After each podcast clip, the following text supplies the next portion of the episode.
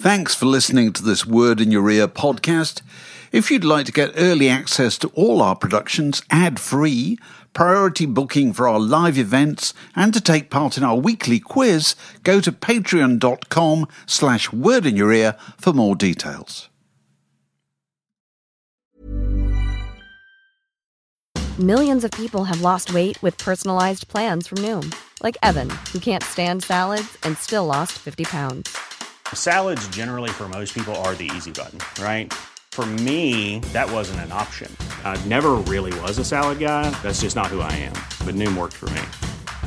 Get your personalized plan today at Noom.com. Real Noom user compensated to provide their story. In four weeks, the typical Noom user can expect to lose one to two pounds per week. Individual results may vary. When you're ready to pop the question, the last thing you want to do is second guess the ring. At Bluenile.com, you can design a one of a kind ring with the ease and convenience of shopping online. Choose your diamond and setting. When you find the one, you'll get it delivered right to your door. Go to Bluenile.com and use promo code LISTEN to get $50 off your purchase of $500 or more. That's code LISTEN at Bluenile.com for $50 off your purchase. Bluenile.com code LISTEN.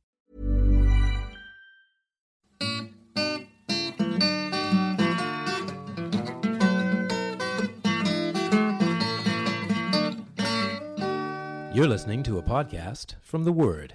Yeah, they were. Dandelion Records. There we go. So that that's Stack Waddy. Stackwaddy. What a great name. Oh, it's a brilliant name, and, uh, and it has to be pronounced, of course, in a Peelian way. Stackwaddy, from Timperley, Stackwaddy. Cheshire. They said that They were- they're they're they're of a piece with those groups who kind of, in my mind, they're always playing Fox in Potter's Bar, and it's 1973. you know. they're they're probably on a bill. They're probably on a bill with Tucky Buzzard. Do you remember Tucky? Tucky Buzzard, I do. And Brewer's Droop. That's right. Uh, Tucky Atomic- Buzzard. Tucky. Tucky Buzzard, who, who who put out an album produced by Bill Wyman, I think, which gloried in the title "Warm Slash," That's brilliant. and then they wondered that could why been a name for a band, bothering the chart compiler. I know. But But but, Patrick Waddy- Crowther's written to, written to us about Stackwaddy, and uh, he says. In a recent podcast, you mentioned Stackwaddy, a band whose oeuvre has escaped me thus far. In looking through the track listing for their supposedly seminal work, Bugger Off, on Dandelion, as you said. Funny in itself. I can't believe that. We thought we'd talk, call the album Bugger Off. All right, fine. Okay. I was struck Yeah, by that's hi- his, here comes the song titles. I was struck by Meat Pies Have Come, but Band's Not Here Yet, and The Girl from Ipanema. And the girl from Ipanema. what a combo. It's fantastic, isn't it? Fanta- Shall we try? Uh, do you know what? You know our lady friend who comes up with the musical selections according to my voice. Oh, Alexa, let's try her on Stack Waddy. Well, let's try See if this. she- I'm gonna. Try. Are you ready for this? Okay. Yeah, I am. Alexa. I'm very, very surprised if she's ever heard of them. Play Stack Waddy. Playing songs by Stack Waddy from Spotify. Crikey! That's that, that's Stagwaddy. No. All right. Yeah, that. No, it can't. She's actually she's heard of Stack Waddy. Alexa, stop for crying out loud. Alexa, That is stop. absolutely astonishing. My God, what I mean, what, what, what, what would that have been? My Well, God, it's, uh, hey, let's repossession boogie. Mama, Let's keep your big the- mouth shut. I'm just looking at the track list here. Let's follow uh, through on our notional bill at Fox in Potter's Bar in 1973. Let's try the next one. Are you ready? Okay. Alexa, Go on. play Tucky Buzzard. Playing songs by Tucky Buzzard from Spotify. This is extraordinary. Yes, it started. There you go. There you go. Good grief. Well, I am. Alexa, I take my hat off to Alexa. Her her uh, knowledge of both rock and pop is considerably broader than I imagined it was. That's absolutely It's astonishing. absolutely Tucky astonishing. Buzzard. What and if there's any member of Tucky on? Buzzard listening in the unlikely event, they'll be thrilled to think that in some small corner of a foreign field, Alexa is, um, you know, holding a guttering candle to their memory. Yeah, I don't know if they get the full streaming rate if I played less than 30 seconds. they probably, probably go and don't get the fraction of a penny. Point oh oh oh two pence pays into the bugger, the, the Tu- Tucky Bu- Buzzard exchequer. Actually, uh, talking of uh, band finances, if if you're interested in band finances, which I'm personally always interested in band finances, we recorded the word in your attic with uh, with Miles Hunt, Uh, with Miles, formerly yes. formerly of the Wonder Stuff, the other day, which will be flying this weekend. And uh, and he's got a fantastic story there about bands of VAT, the like of which I've never heard. It, it opened up a whole new world of uh, of band uh, finances to me. That did, didn't it? You? It did, and the message was anybody in the band is keep receipts for absolutely everything. Literally every half pint of beer, every every twenty Marlboro, whatever, you know, because Miles did keep his receipts, and uh, on the strength of that, bought himself. You'll maybe have to listen to the podcast and find out, but bought himself a You've got to, you've got to, you've got to. It's Yeah. really, he was a terrific guest. He's he's It's out there in in Shropshire, Shropshire, um, doing his kind of lockdown sessions and so forth on on Facebook and. Uh, and uh, keeping body and soul together by, by going to the local campsite shop. I love that idea. Doesn't have a Tesco buying- or a Sainsbury's. he goes to a Buying food that I thought had been banned. He's been living on. He bought a can of spam, didn't he? and declared it quite nice. Literally, and he tweeted a picture of himself proudly holding a, a, a- can of spam. I thought that really is that's that's hard times, isn't it? That's where, That's that's the wartime spirit. Brilliant. So what else? What else have we got in readers' correspondence? Anything else you care to read? Uh, readers' correspondence. Let me have a look. I've got. We uh, hear there was just there was a very funny thing from Andrew Pearson. Did you see that? Andrew Pearson Oh, wrote right, about. We were on. talking about working in, in, in record shops. Now people get used to go in before Shazam and try and sing the lines from the songs. he was a human he- he remember- Shazam. Yes, He yes. human Shazam. He remembered somebody coming in asking for a record called "Long Li- Long Live the Leaves," which was meant to be the Who live at, live at Leeds. And somebody asked for the News of the World Symphony. That's brilliant, isn't it? Uh, and the the I'm I'm inclined at night music, which is terrific. If this was a if this was a um, you know a piece in a magazine, the headline would be "The Loneliest Monk." And he also added that's right. in- He worked in Bristol in the 1970s, and they have a strange dialect in Bristol, which involves adding the, the letter L to the end of words, which they still have actually. A great ideal, they say, don't they? I've got a great ideal. He said uh, examples could be Africal or Frank Sinatra, etc. He says composure left the building on the day we were asked for Handel's Missile. That's good, isn't it? Handel's Missile, please. That's really funny. So we had are a we nice going one to? Jane Plowman. You see Jane Plowman said that everyone should go back and listen to the Nick Lowe podcast. She said it was really good. And why don't we do something on Frank Zappa? Well, that's partly because David Hepworth's not an enormous enthusiast about Frank No, Zappa. not, do you know? And- I, I, this is Well, you I've like Hot Frank Zappa that's about it, I've it? also no, no, I, I speak. I've been. I, I saw Frank Zappa in 1971. I saw when they made the live album. I, I saw him at the uh, at the Coliseum in London when they used to have Sunday night gigs at the Coliseum. Um, and that was when he had um, Flo and Eddie in the group and so forth, and all the all Oh, the yeah, of, yeah. uh, all the all the mud shark stuff and all the smutty stuff about groupies and everything. We used to think that was absolutely corking. That stuff Hilarious. It was. before anybody decided to dis- disapprove. Uh, so That's you know, I, I, I can I can mix it about Frank Zappa with the best of them, albeit I'm not I'm, an, I'm a class below you when it comes to knowing about Frank Zappa. Zappa. Oh, nerds. drink of water, drink of water. Somebody, Um, uh, Andy MacArthur wrote a nice thing saying people should go back and listen to the. I can't remember which one it was. The, the Van Morrison uh, story that we, we told him on the podcast about him turning up at a at a party. Do you remember an old overcoat and a flat cap? And somebody opened the door and said, "Has anybody ordered a taxi?" which is just, which is just absolutely brilliant. I think. You, yeah, he just he cannot help looking like a minicab driver, can he? It's just No, uh, minicab driver. I know. it's- And he mentioned that the Sid Griffin and the Johnny Rogan ones were good to listen to. Johnny Rogan and Sid Griffin on the Byrds. Oh right, pretty good, yes, yes. And we've got, Well, Dave, no, we've got a it- Dutch. It's a, she thinks she's our first Dutch subscriber.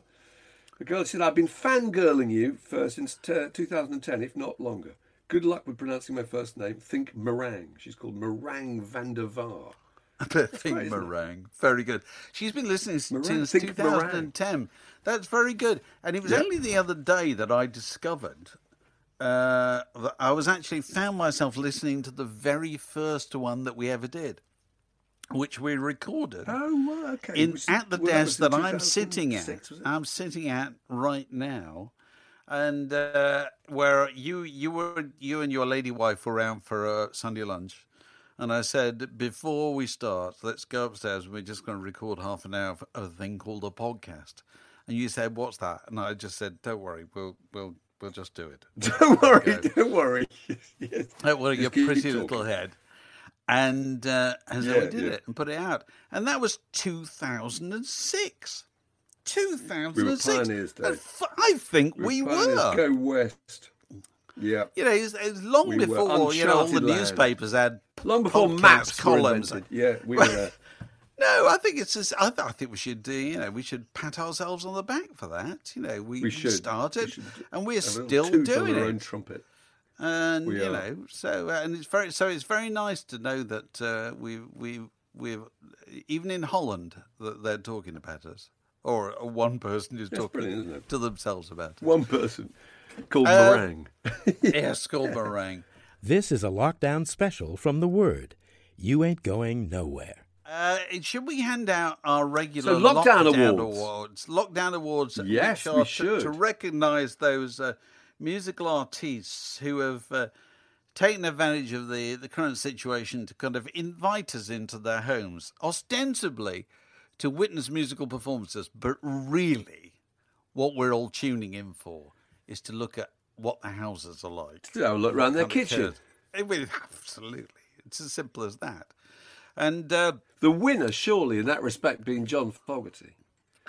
John Fogerty and his two sons and his daughter uh, in their supposedly their back garden, which is actually in Ventura County, California. It's just up from uh, from Los Angeles. If anyone's not seen this, just just find it on YouTube. It's absolutely fantastic. It's him playing Green because they're doing this. And- well, they're doing this. they're They, sitting they in an open shift fire, about the aren't they? houses.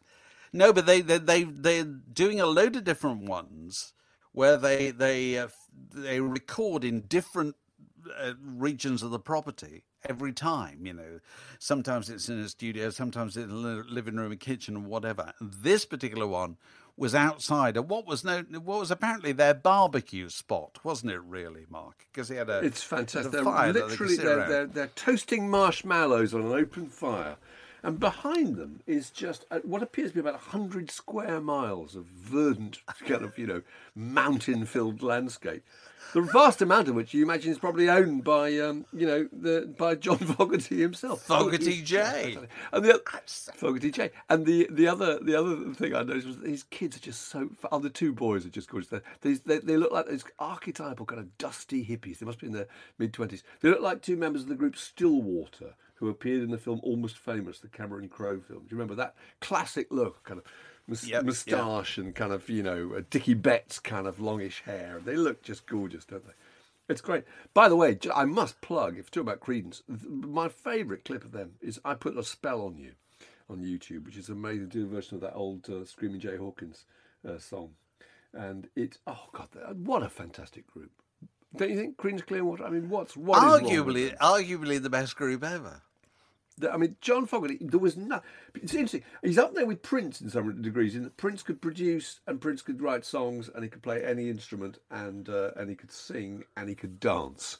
And John Fogerty could do most. John Fogerty, fabulous looking, brilliant instrumentalist, incredible songwriter, great brand lead, band leader, amazing presence. Just he just had the whole package. Phenomenal guy. It's funny while you're talking right, about while you talk about his kids though, um, who you can't help thinking are probably the kids of a of a marriage quite late in life because I would have thought he- so. You would have thought so because he's got to be. I mean, he's well into his seventies. I, I don't know exact exact date of birth. Yeah, he must be mid Uh, seventies, mustn't He must be. Uh, but his kids, clearly, you know, what's happened in the last few months uh, since lockdown is is that young people are either young people in their twenties and thirties are either locked down in their uh, in their pokey little flats in hipster areas of London, San Francisco, God knows where, or they're back home with the mum and dad. Where they're getting fed properly, and there's Yeah. probably their laundry's done, and there might even be a garden, you know. And, Yeah. and John Fogerty's kids are looking like, all right, we've got to sit here with Dad every night while he does Creedence Clearwater favourites, and we've got to dutifully play acoustic guitar. But, But on look the where we are. Look, where we outside, it's a nice view. And uh, oh, is that is that steak I smell sizzling on the barbecue? Excellent. and No, all their really mates good. must have been looking with great envy of them, Yeah. you know. So it's their houses that are the key, the key thing. Well, have you seen the? You've I think you've seen the, the Sophie Ellis Baxter, haven't you? Sophie Ellis-Bextor do that kitchen disco thing, which again I thoroughly recommend to anyone who's not seen it. And she does these things where uh, I, also what a kitchen, Dave. Her kitchen has a glitter ball in it, It has a pinball machine.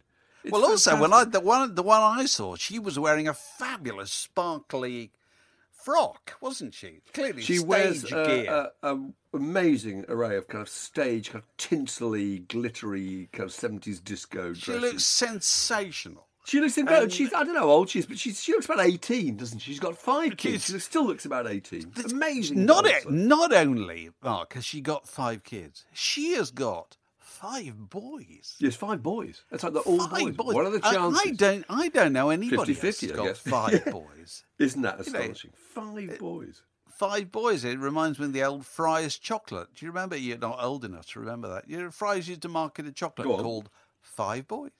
It was. No, I And don't remember used- that. It used to have. Uh, I've got a picture of it in front of me. It used to have um, a picture of uh, of uh, five boys who were uh, in vari- varying stage, varying stages of their uh, their journey towards Fry's chocolate, and I think they, they, you know, they, well, the stages were desperation, pacification, expectation, acclamation, realization. It's Fry's. So there you go. Fry's five That's boys. wonderful. That's a So that's quite complicated. Yeah, yeah, yeah. Yeah, they, they back in the Edwardian era, they could afford to be complicated about things like that. So yeah, so Sophie Ellis-Bextor in a fabulous Oh, kitchen great. with her Singing fabulous old, children, uh, children dancing in the background and so forth. Which is the great version of her doing a few of my favourite things from Sound of Music, which is just brilliant. A waltz. So she's kind of waltzing around the kitchen. And she her- looks sensational. Whenever the dog barks, one of our little one of our little kids uh, arrives with the dog's head on. You know? it's just oh, it's she what a trooper. She really is the force's favourite, don't you think? Sophie Ellis-Bextor, she wins. Absolutely brilliant. She Another good absolutely- one. The Doobies one's quite good. There's one of the Doobie brothers. I was going to say, Yeah. Sophie Ellis-Bextor looks sensational, which is not what you might, might say about the Doobie Brothers. The Doobie Brothers who, who've, who've turned up to do, uh, well, I saw them doing Black Water in their various homes. But I've it's interesting one, to see their homes, wasn't it? Oh, incredible, incredible! Which are all the same, aren't they? Just capacious space with vast numbers of musical instruments. Patrick Simmons has a kind of an old church organ in the back of his kitchen, you know, and you you feel very envious actually. And uh, yeah, it's pretty good, but it, they do look a bit knackered, don't they? Do you, know, do you remember the amount of time that? Well, I know you wouldn't have done because you had better things to do, but I remember we spent ages staring at the cover of The Captain and Me when it came out, which must have been in the early 70s, I think, which had a picture of a, a, a, a motorway overpass, which just abruptly ended. And underneath that was the band dressed in 19th century Western garments. Do you remember the stage coach? Yeah, yeah. Do you remember that cover? I remember spent Do you the one work that out what I- it meant, the- as if it meant anything. The one I always, the one I always think about with the Doobie Brothers was, is it called Toulouse Street? I think it is Yeah. Toulouse Street. It was second album probably, and there they had a photograph of them, uh, styled of them in what was ostensibly a kind of turn of the century New Orleans bordello, where they were, you know, they had, uh, you know, attractive models dressed in kind of lingerie remember that, draping yeah. themselves all over the members of the Do- Doobie Brothers, who I think of the, one of the may least shocking. prepossessing groups. And also, Mark, you forget one important thing: they were naked. They, They were, were naked. naked. There was a stage when guys in bands, many of whom were staggeringly out of condition, it looked as Yeah. if they'd never thought about being in condition, allowed themselves to be photographed naked. They thought it was they thought it was a bit of a laugh. There's a picture of the Allman Brothers in a river. You ever seen that one? There of the is. Allman Brothers. There is. Yeah, all naked. There's a picture. There's a picture of canned heat out the out in the and the long grass. including the uh, the statuesque Bob the Bear, who must have weighed in at about twenty five stone on a good day. oh my lord! But, uh, so there are all kinds of types. The Doobie Brothers. Uh, what's the name of the, the really thin one? Uh, is that Tom Johnston? I'm very bad on the names of the Doobie Brothers. Uh, I, can't, I, he- I think it is. I can't remember. now. he was so thin that they used to, as they used to say, he had to pass a place twice to cast a shadow. That's right. if he stood sideways, he'd disappear into the railings. That's right. Yeah, yeah. That's brilliant. Cast a shadow. Oh lord. Sorry about that. Sorry about that. so yeah, but yeah. Uh, so if you think of any uh, more examples of unprepossessing Oh, physical one, lo- specimen, one interesting lockdown naked. thing. Yeah, one interesting lockdown thing, which our producer Magic Alex just mentioned to us, was that in Germany they now have drive-in raves. Did you know about this, Dave? Drive-in raves. Go on. There's a DJ playing. You just turn up in your cars. Turn up your cars, obviously with the people you're self-isolating with, and you can't leave your car. And the DJ plays his mu- plays plays a load of music, and uh, you know shouts kind of "Give me ten fingers," and you you apparently have to. I don't know how that works because the whole thing about a rave is you've got to um, is physical movement and proximity with other people, isn't it? But you have to sit in your car and uh, somehow kind of um, you know get involved. That's bizarre. I, I can't see things like that at all. I can't see them working because they they just sound really supplier led to me rather than demand. They do led. completely. You know? supply- Everyone may think that sounds like a great idea, and when they get there, they'll discover it isn't, and it doesn't quite work. But anyway, it doesn't work at all. Anyway, we shall see how that how that all um, shakes down in the fullness of time. The Word Podcast. Fix yourself a drink, and it's like being in the pub. Here's a pop theory. It's pretty much impossible in popular music for somebody taking the stage wearing glasses to be regarded as a bit of a sex bomb. Okay, and sex bomb is an important part of the kind of the popular music mix. But if you take the stage wearing glasses, you're pretty much saying to the audience, I'm not one of those people. I am a bit of a nerd. I'm a bit edgy. I'm a bit interesting, but I'm not like that pretty lead singer out the front. Okay? Is that the case? Does that theory stand up, do you think, Mark? What do you think? well, God, the, the- first person you immediately think of, apart from Buddy Holly, obviously, is uh, is Elvis Costello. And Elvis Costello, if you read his um, his memoir, which I know you did, there's a bit in it where he says he's about seventeen or something, and he he he he, uh, uh, he sees an interview with Bonnie Raitt, who says girls don't make passes at men who wear glasses. That old adage, and uh, he takes this very seriously, and clearly decides I am going to wear glasses, and that is therefore, as is the case, I actually with most of these people, that it's going to shape my entire visual image. Because the message with Elvis Costello is I'm complicated, isn't it? You know, I, I interviewed once. He said these songs are broadly about revenge, guilt, and anger. And even his love songs, you know, Alison, oh, you know, you let that little friend of mine take off your party dress. They're very, very bitter and twisted and complicated. So it's not an easy ride with Elvis Costello. So certainly, and in fact, he had a. Did he have a chat show called Spectacle later in his life? I think he did. So Elvis Costello, your your point is proved. Of course, and and a lot of that he got, you know, it was a very much a kind of self conscious adaptation of the Buddy Holly cell, wasn't it? When he arrived in 1976.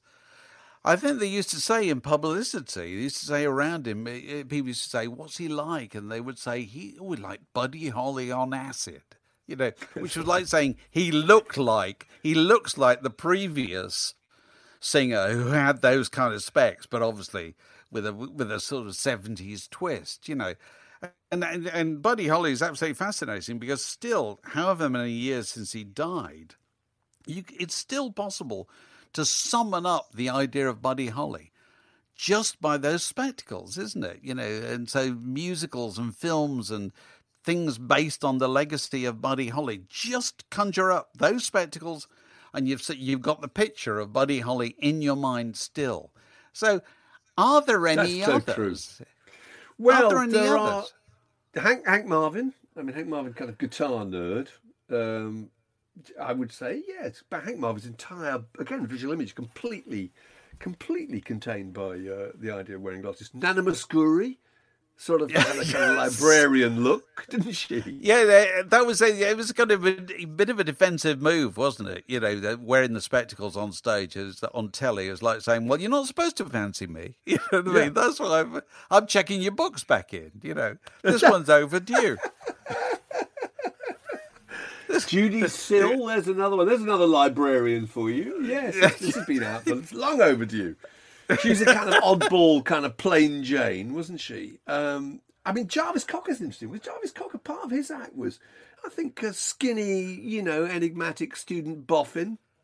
Would you say? Jo- Jarvis Cocker, a rare exception to, to the point, in that he, he's a lead singer who wears glasses. Yeah. Because most lead singers do not wear glasses. It would be not. It, it just wouldn't fit the the role that they they have on stage, would it at all? If they if they had Well, glasses. well, If- can you imagine? Uh, if, if if I want you to imagine for a second, Led Zeppelin fronted by Robert Plant wearing glasses.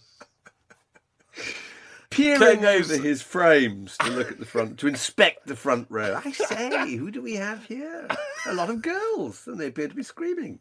Yeah, It no, doesn't Actually, no. I disagree. It I disagree. The, there were, I can think of at least two lead singers. Morrissey, when he started, part of his whole concept was the National Health Specs, which was a very, very clever kind of art statement, wasn't it? It was, it was basically saying, I'm not like, you know, Duran Duran. I sit around leading, reading Penguin Modern Classics.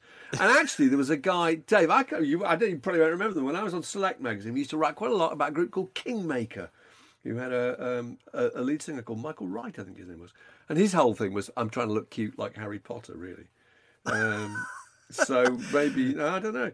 But um, and, and, in, and rock, glasses in rock music, because the classic is Glenn Cornick of Jethro Tull.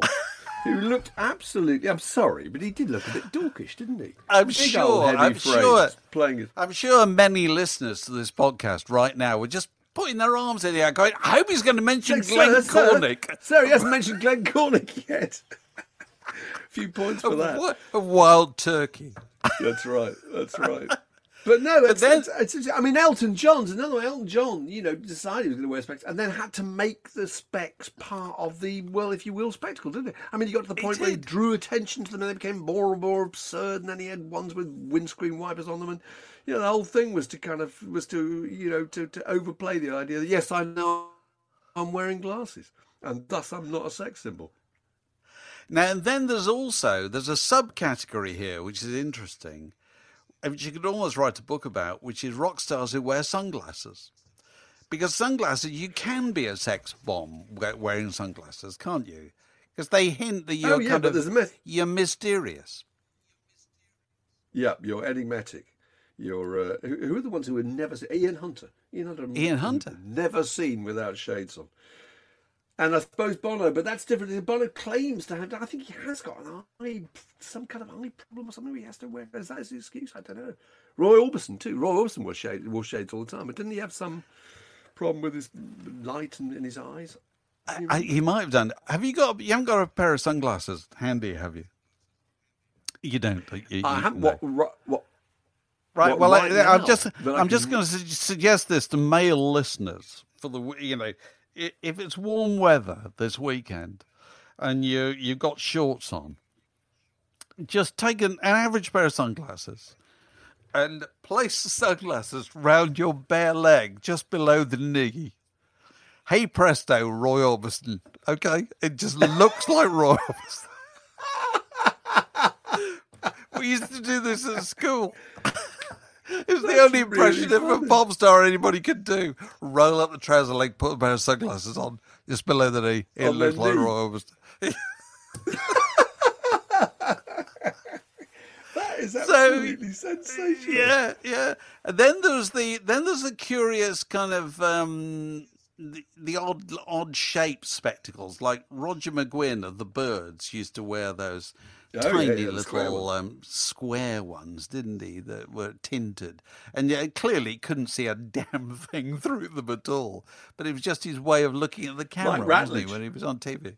Mike Ratledge of Soft Machine.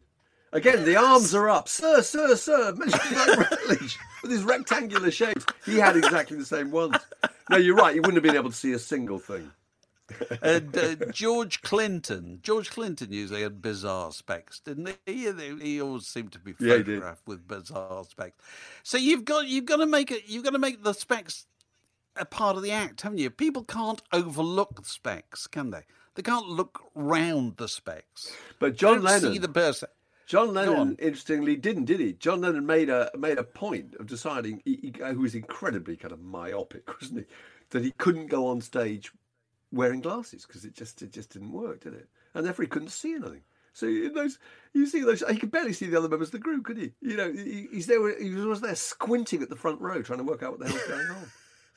Do you think that was a way of t- dealing with nervousness as well? I mean, there must be an odd thing to go on stage in front of all those people, uh, at Shea Stadium or whatever, and think, I can't see a thing. You know, surely it would help to be able to see things, or, or you know, maybe Yes, you would. just preferred to keep it, you know, keep it at, Trying to pretend that there aren't fifty-five thousand people out there. Exactly. Yeah, yeah, no, yeah. No, very, but very- because John Lennon didn't wear specs for years, and then post, well, How I Won the War, wasn't it? When he appeared in that in that that film, uh, Private was this, Gripweed. 1966, is it something like that? And and Yeah. he uh, he's he, it, the stills. I remember the stills appearing in the in the music papers at the time. It's like, oh, look, John Lennon in a pair of National Health specs. That's a really curious idea of kind of plays with the idea of pop star glamour.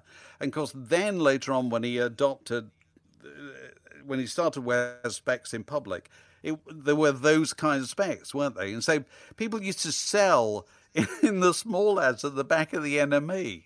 They would sell when they John Lennon glasses, wouldn't they? You know, just yeah, there granny glasses too, frames, weren't yeah. The gran- That's right. granny glasses. It was it was Yeah, that John Lennon yeah. look, wasn't it? When he finally got round to doing it. But you know, I, so I still challenge you to imagine Robert Plant with a pair of specs. To imagine, you know, if the Rolling Stones took the stage and Keith Richards was wearing a pair of specs, it's not happening, is it? It's just It's not working, is it? It's Hello, not. Whereas what? Oh, there are people out there, are there? Oh, good lord. I say, who's that over there? Sunglasses. That's Charlie. Yeah, yeah. Yeah. So if if anybody can think of any uh, exceptions to that rule or anything we've missed out, you know, please uh, get in touch and uh, and you know, let's keep this let's keep this red ball in the air, shall we? In the air. And I'm sorry that I've already stolen uh, Glenn Cornick. That's ta- he's For what? taken, girls. Relax. yeah, one at a time, girls. He's married. You're listening to the Word Podcast. It's a lockdown lock in. Yesterday's papers in which we delve through old editions of the music press. What you got there? Well, I've been up in the attic and had a trawl, and I've come up with an absolutely fantastic edition of Rolling Stone. It's a special Beatles anniversary issue in February 1984 because it was 20 years after their appearance on the Ed Sullivan Show. Oh, and there they are on the cover, being showered with ticker tape. It's, it's, I think it's really, it's incredibly comprehensive. years. And 20 years since the Ed Sullivan Show, which of course in America was what, what kind of broke them, you know. So you've Yeah, got yeah. very little of what else is going on in the world. There's a thing about Woody Allen and Mia Farrow and the success of Broadway Danny Rose. That dates it, those two working together. Ja- uh, Michael Jackson's been staying in the, in the Royal Plaza Hotel and insisted on having 39 of his gold and platinum albums to decorate his suite. Uh, Mick Jones has been sacked from The Clash. And yes, are at number one with 90125. Duran Duran 7 and the Ragged Tiger, Tiger at number five in the album charts. And Dylan's Infidels at number nine and it's all full of stuff about the police. But no, the Beatles stuff is I thought was absolutely brilliant, incredibly comprehensive. It's got an intro by Paul Theroux, who rather cleverly appropriates the Beatles culturally. So that's American, Louis Theroux's says- father. That's Louis Theroux's father, exactly, travel writer. And he talks about how the Beatles started out imitating Elvis, Chuck Berry, and Buddy Holly, uh, and not the fruity voiced English singers and, and music hall that they kind of grew up in. So they're very much trying to say that without us, you know, they, yeah, they would, there would be no Beatles. There's a great piece by Cyndi Lauper talking about going to the airport when she must have been about 10, I think, and screaming in, in, in complete ecstasy and covering her face with her hands and therefore missing them. And when she takes her hands away, you only see the back of their heads.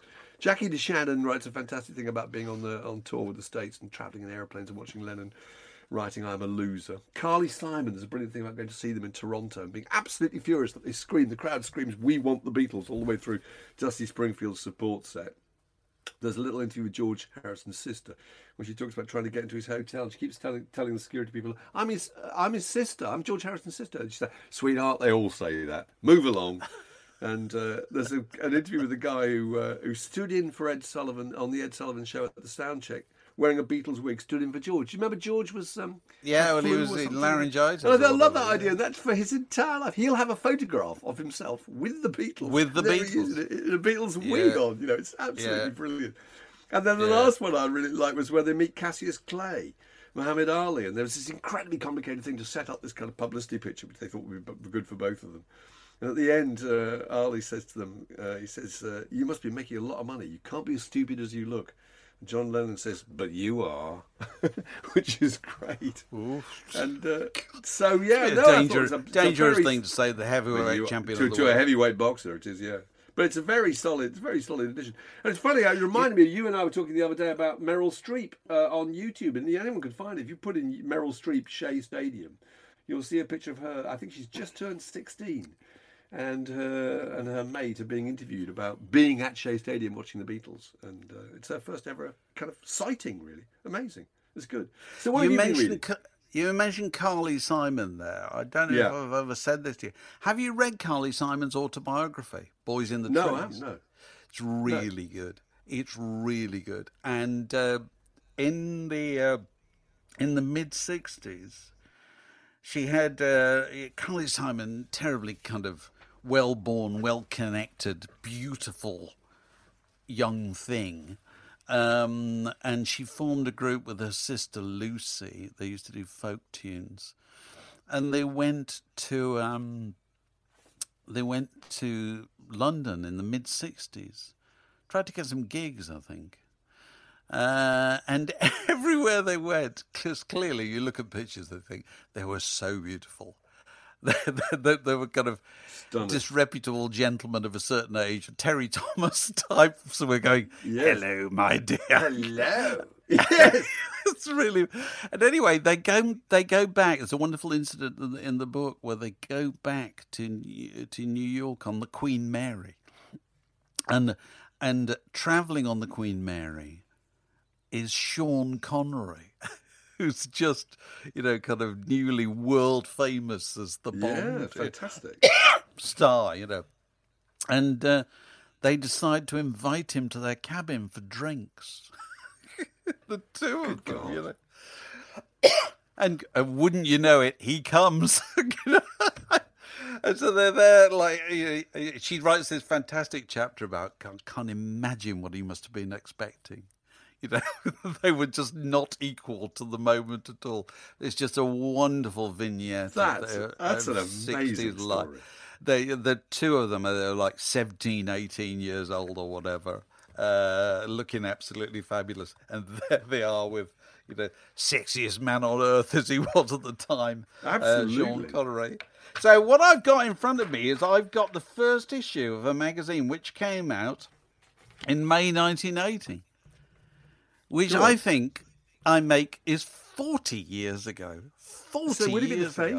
Is that the face? It's the face. I've got the Yeah, first yeah, issue of the face. You remember who was on the cover of the first issue of the face? Yes, I do. I can tell you now. It was Jerry Dammers. It's a. I think it might be a Chalkie Davies photograph. He's photographed bizarrely walking up some stairs and looking. It's the camera. least likely cover picture you can ever possibly imagine. is. He's walking It up some stairs backstage at a gig, and uh, it's it's quite interesting. Be well, it's very interesting because it's it's quite slim. It's only sixty four pages because there wasn't much advertising around in those days, and uh, and it's also just before the arrival of club culture. So it's all about two tone, really. You know, it, it's got big features about Yeah. the specials and madness, and uh, and it's got interviews with, uh, with- you know, there's Ian Dury, there's, uh, there's Jimmy Pursey, there's uh, there's Public Image, there's the Jam, and so forth. But there's there's none of that kind of, you know, that kind of the Blitz world and all that stuff, which was going to arrive not long afterwards, and was was ultimately was going to provide the kind of uh, the wave that the, that the face was going to ride through the rest of the of the eighties. And of course, the other thing that strikes you is you go back and you look at these magazines. They're mainly in black and white, you know, because there's very little Yeah. colour. You know, people couldn't afford that kind of thing. It's uh, and I found and it's I, I found- unimaginable, isn't it? That. Sorry, I was going to say it's unimaginable that club culture th- th- that you can't see it in colour because it's it's entirely about colour. Actually, it's not true necessarily of, of two tone, but everything else was vividly colourful, wasn't it? So it's hard. and to I and I've got the curious uh, the curious sensation of I'm looking at a spread here where there's a feature about there's a feature about Athletico Spizz. Uh, there's a feature about um, Ska reissues. There's the obligatory picture of Wendy O. Williams of the Plasmatics with her, uh, you know, with her bosom out. And there's a feature that I wrote that I have no recollection of whatsoever. I interviewed a New York Oh, DJ called Jane Hamburger. I know I can I cannot remember anything about it at all. But the amazing thing is, it's forty years ago. It's got it's got an advert That for magazines the correct use of soap, which must have been the you know the, the the big new one of the big new albums of the time. It's got posters of Pauline Well, that issue-. And that issue was was produced by Nick Logan and uh, his designer. I guess it might have been Steve Bush in the Steve, offices did of. Smash Hits where you and I were working. So uh, and they were down in the, the little room at the end, weren't they? And uh, and we were all kind of it was all shoulders to the grindstone. We were all helping out. I wrote some pieces. I think for that first issue and second issue, I did an interview with with Chrissie Hynde. I can remember. We all kind of we all mucked in. Very exciting, wasn't it? It was an amazingly exciting time. I can remember Nick. Um, he had to pay the printer's bill for the first issue. No, he had to pay. He had to pay the printer for the second issue before he had the, any revenue from the first one, and he didn't know how he was going to do it. And I offered to lend him some money. I didn't have much money at all. I, I made some offer. I said, if you want any help, I could have had five percent probably. would have done me all right. You maybe missed an opportunity. So you just took out a little bundle of notes and tucked it in your top pockets. Here you go. Here, you go, mate. Go on. Get your second issue out. God, that really was. It was pillar to post, wasn't it? And post. Oh, complete beyond hand to mouth, hand to mouth, Absolutely completely. Yeah, That's a yeah, brilliant, was- brilliant magazine. Yeah. Incredible magazine. The Word Podcast. What's wrong with being sexy? So the death of Millie Small, um, that's an opportunity to reflect on genuinely unique figure in pop music. When was that record a hit? My Boy Little Lollipop That- was that in '64? Yeah, it's 1964. And uh, if I remember rightly, she was spotted by Chris Blackwell, who was living out in Jamaica, wasn't he? I think she was spotted at the age of 12 or something in a talent contest. And the interesting thing is, I mean, I can remember, I'm old enough to remember that coming out. I was, whatever I was, 10, I guess. And you kind of, you didn't know anything about her at all. But he'd actually been, he had his eye on developing her as a, as a recording artist for some time, hadn't he? Isn't that right? Well, he brought her to um, he brought her to the UK when she was it, sixteen, I think, um, and he, he he put her in a house in in in Forest Hill. Uh, in London, and uh, and kind of just he he groomed her, you know, to, to develop her as a as a potential star.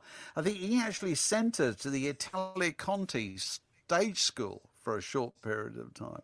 And they That's right. tried various things, and and then they eventually picked up this song "My Boy Lollipop," which had been a kind of really minor kind of R and B hit a year or so earlier.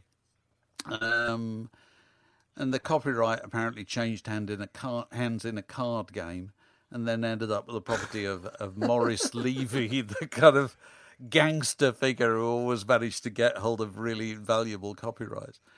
And they, they, they it was re, arranged by Ernest Ranglin, who was a Jamaican musician, but it was recorded at Olympic Studios, I think, in, in the UK with English musicians reading charts. You know what I mean?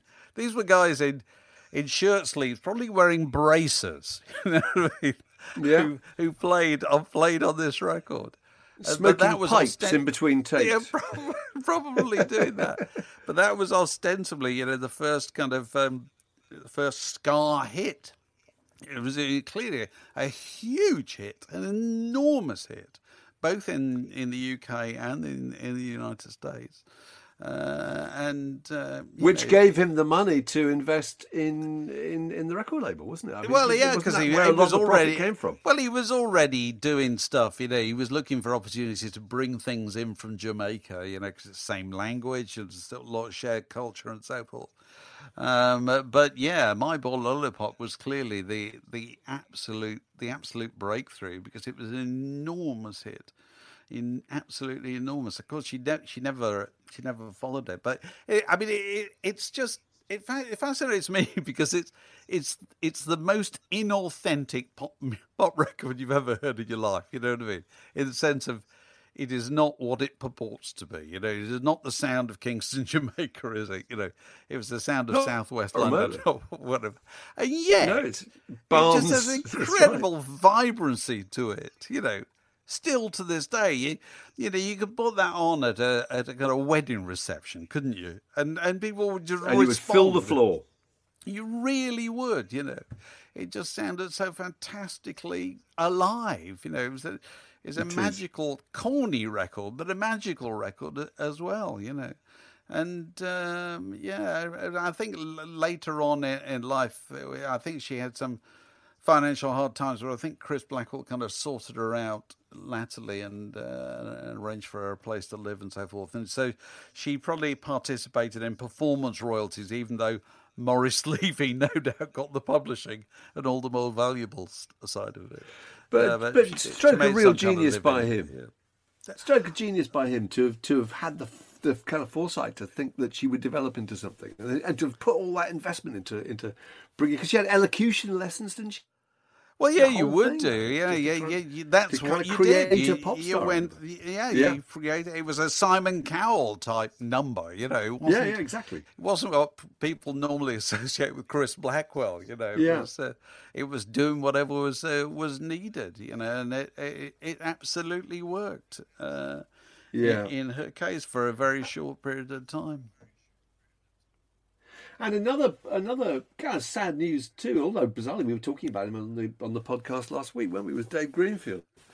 of the Dave Greenfield, Stranglers, the Stranglers. was, uh, yeah. of only seventy one, I think. And I just I just rereading about the Stranglers, I forgot they were old, weren't they, in comparative terms? Yeah, their, their first hit in nineteen seventy seven. Jet Black was already thirty nine. Jet Black, Jet Black is what two years older than the, any of the Beatles, three, four years older than members of the Stones. Incredible, really. And um, Hugh and Dave were, I think, 28 when they had their first hit. John Jack Burnel was 27. I mean, they were real old, real old school. Dave Greenfield had actually played in American uh, uh, bases in Germany in bands. I mean, really old school stuff. And the, I think it's interesting how how important a part of that band he was. You know, if you if you go to YouTube, you can find um, you can find footage and um, and sound uh, files of the Stranglers when they were just a two two guitar bass and drums group before he joined. And of course, they're indistinguishable really from anybody else. That's what made the difference, don't you think? Yeah. That keyboard sound. If you listen to his yeah. solo on "Walk On By," it's absolutely phenomenal. And and Golden Brown, you know, that's uh, it's so complicated. And they had that. You know, there it is. And it's sort of rich and ornate organ figures, and it's six eight time signatures and stuff. And he just they and he particularly brought a kind of musicianship to that group, which none of the punk rock bands had. And also, they didn't. They weren't particularly political either, so they weren't dated by what they were songs about. They could just.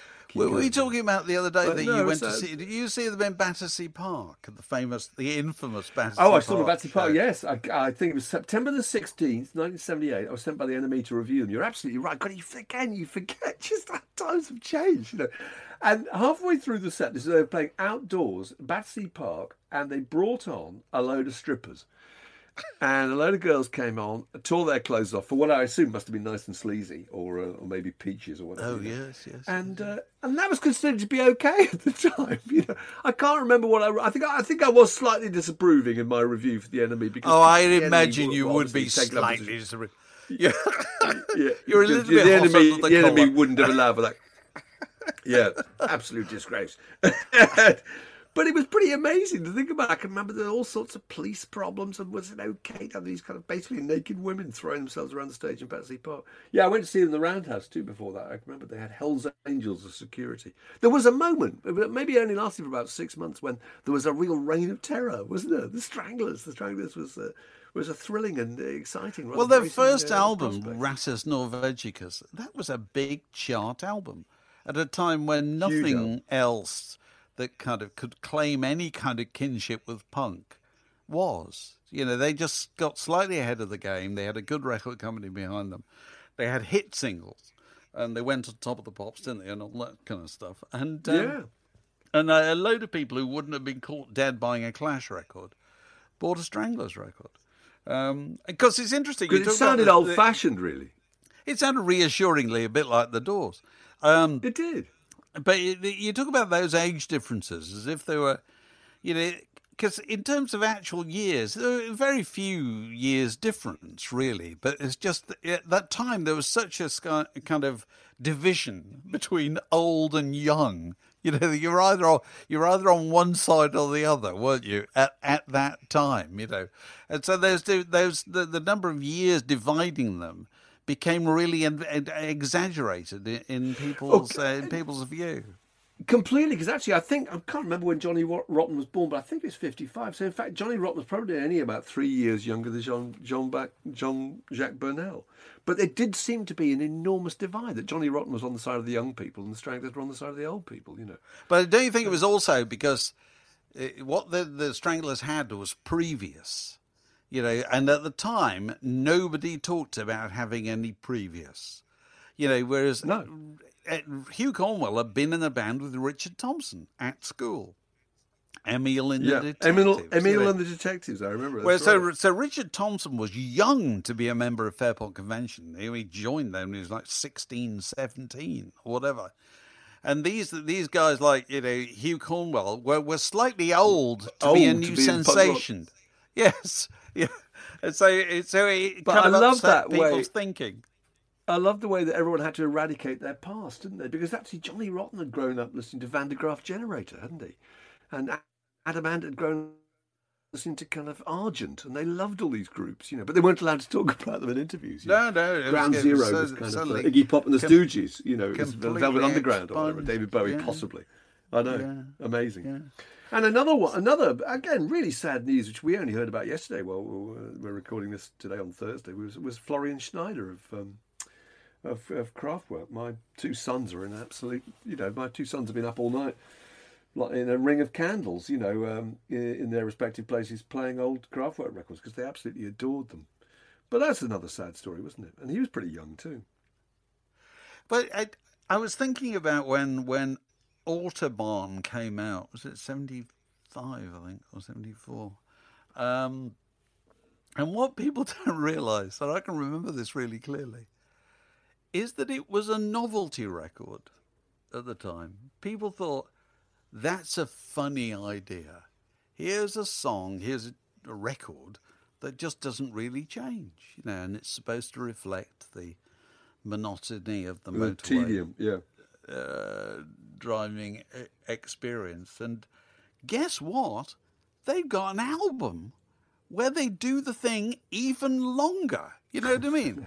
and it, so it was, it was kind of like it wasn't at the time. Nobody at the time embraced it as kind of, uh, oh, this is a brave new world. You know, they just thought this is kind of curious. This is like Nut Rocker by B. Bumble and the Stingers or something. You know what I mean? It's a kind of it's a kind of joke. I've got here. Um, Rob, Robert Christgau's um, re- review of Autobahn, which appeared in, I think, the Village Voice at the time and he called them the iron butterfly of Uber rock. Mike oh Oldfield, Mike Oldfield for unmitigated simpletons. you know, uh, you know that, that, that that was the way it was looked at. I mean, a lot of people liked it, but they sort of thought it was slightly funny at the same time. You know, because the well, idea I remember... of music they just didn't change. That moment hadn't arrived. You know, that moment came not long afterwards but it had not arrived at that point. You expected music at the point to have a kind of development to have verses and have a bridge and a chorus and so forth, and to kind of go somewhere. That was the expectation of music. Whereas No, this true. was trying to do something Yeah. very different. It was kind of, and it, it, it was it was it was doing things that art music had previously done. I suppose, you know that I don't know, uh, you know uh, what what do you call him, uh, Terry Riley and people like that. But you know. y- That wasn't in the mainstream, whereas this was suddenly on top of the pops, and it was in the mainstream, and it was But also, genuinely example of a group- revolutionary. Yeah, but they're an example of a group coming along uh, yeah, at a time when there wasn't quite the kind of critical um, framework to understand what, what they were doing. Because I can remember that actually they got quite a lot of bad press. Do you remember them? And the enemy and the Melody Maker weren't terribly enthusiastic about Kraftwerk in the early days. Well, I, think I was You know, looking the whole at a load idea was it was because they got there, they they were reviewing it with their kind of rock hats on. And They were Yes. going, this is robotic and this is synthetic. It's not real music. Do you remember that? The idea that you you didn't have a bass and drums, you know, that people were, were using as their kind of frame of reference. They were using kind of um, the Edgar Broughton band and Eddie and the Hot Rods. And, you know, I've got a- just I've got a thought it was review in front of fake me. and artificial. I've got a review in front of me written by Geoff Barton in Sounds in September 1975. Geoff, a lovely bloke I used Yeah. to work with. Um, and he says, and I, I- I'm not taking the mickey because we would all have said this probably. He says, Autobahn, when it's eventually played, is merely fair. The band could have played it with more gusto. A bit more Schnell, if you like, you know. And it's uh, and CV that's- could do better. yeah, but that's kind of a classic example of what you're talking about. That you you, you- should play it louder, or you should play Yeah. it faster, or you you should celebrate it. Whereas the whole point about it was they didn't do any of that stuff at all. It was completely controlled, and they, they could have turned a switch on and left the stage, and it would have. You know, probably carried on. Although I think Autobahn was still made with some kind of traditional instruments later on. They they were more f- fully automated, but we we didn't understand at that point that that was how music was going to go. You know, that it was just at the point of the beginning of automation. I can remember that idea that you, yeah, the idea you didn't really need to be at a Kraftwerk concert because they were just pressing a button and playing their records. And very soon, you know, I don't know, 10, 15 years later, people were saying this is this is the future. They could they could just be projecting hologrammatic images of themselves and playing simultaneous concerts in six capital cities at one time, you know. And suddenly the group who'd been laughed at for being robotic and synthetic and somehow rather false were the kind of Velvet Underground or the Beatles of electronic music because that's the way they're regarded, aren't they? And quite right. Uh, yeah, they're the yeah. absolute cornerstone of electronic music. You talk to anybody in the uh, in the EDM world, you know, and they are they are absolutely the founding fathers. You know, I think it's it's, it's just fascinating how things change. The Word Podcast, walking the digital dog since 2007. Well, that about wraps it up, as they used to say in the world of radio. Uh, we got the usual uh, quiz this weekend on Saturday. Saturday tea time. It's a new tradition, and that's especially for our um, Patreon uh, supporters who've uh, signed up to support us via Patreon, and we're very pleased to have them. And we send them a link uh, about 10 to 5 on a Saturday evening, and then we get them all on board. And we have a bit of a bit of a game of can you tell who it is yet? Uh, and so we'll finish now with uh, Mark. I think you're going to read to us the names of the people who very kindly stepped up to the plate to be our new patrons this week. Over to you, Mark. I have, and I thought I might adopt that. Do you remember that voice they used to have in those uh, uh, in those uh, cinema trailers, which is uh, which I used to love that kind of American American voice, horror beyond your wildest imaginings. Or they'd always start in a world, you know, in a world where death is love and love is hate and hate is cruelty.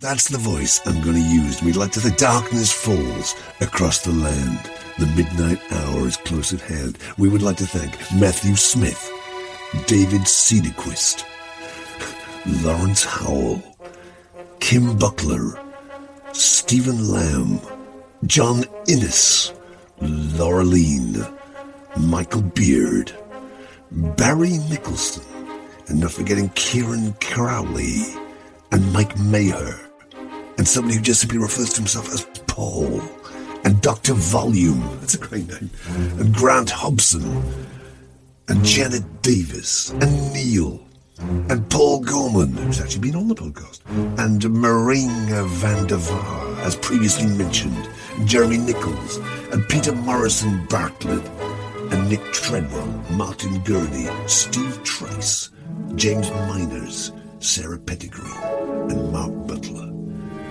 Thank you very much for your patronage of the Word podcast, and sleep well, my beauties. This podcast was brought to you by The Word.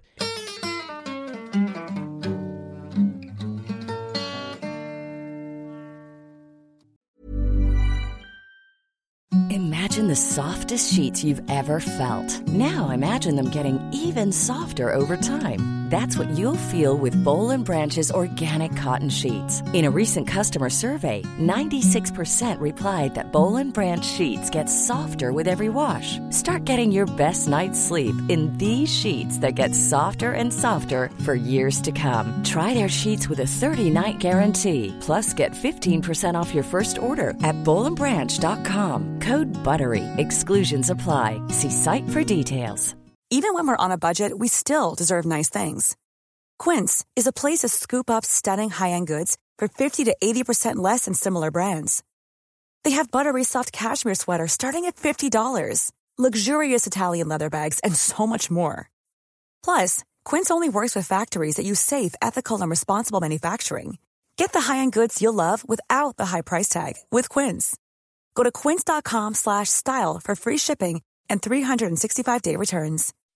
When you make decisions for your company, you look for the no-brainers. If you have a lot of mailing to do, stamps.com is the ultimate no-brainer. Use the stamps.com mobile app to mail everything you need to keep your business running with up to 89% off USPS and UPS. Make the same no-brainer decision as over 1 million other businesses with stamps.com. Use code PROGRAM for a special offer. That's stamps.com code PROGRAM.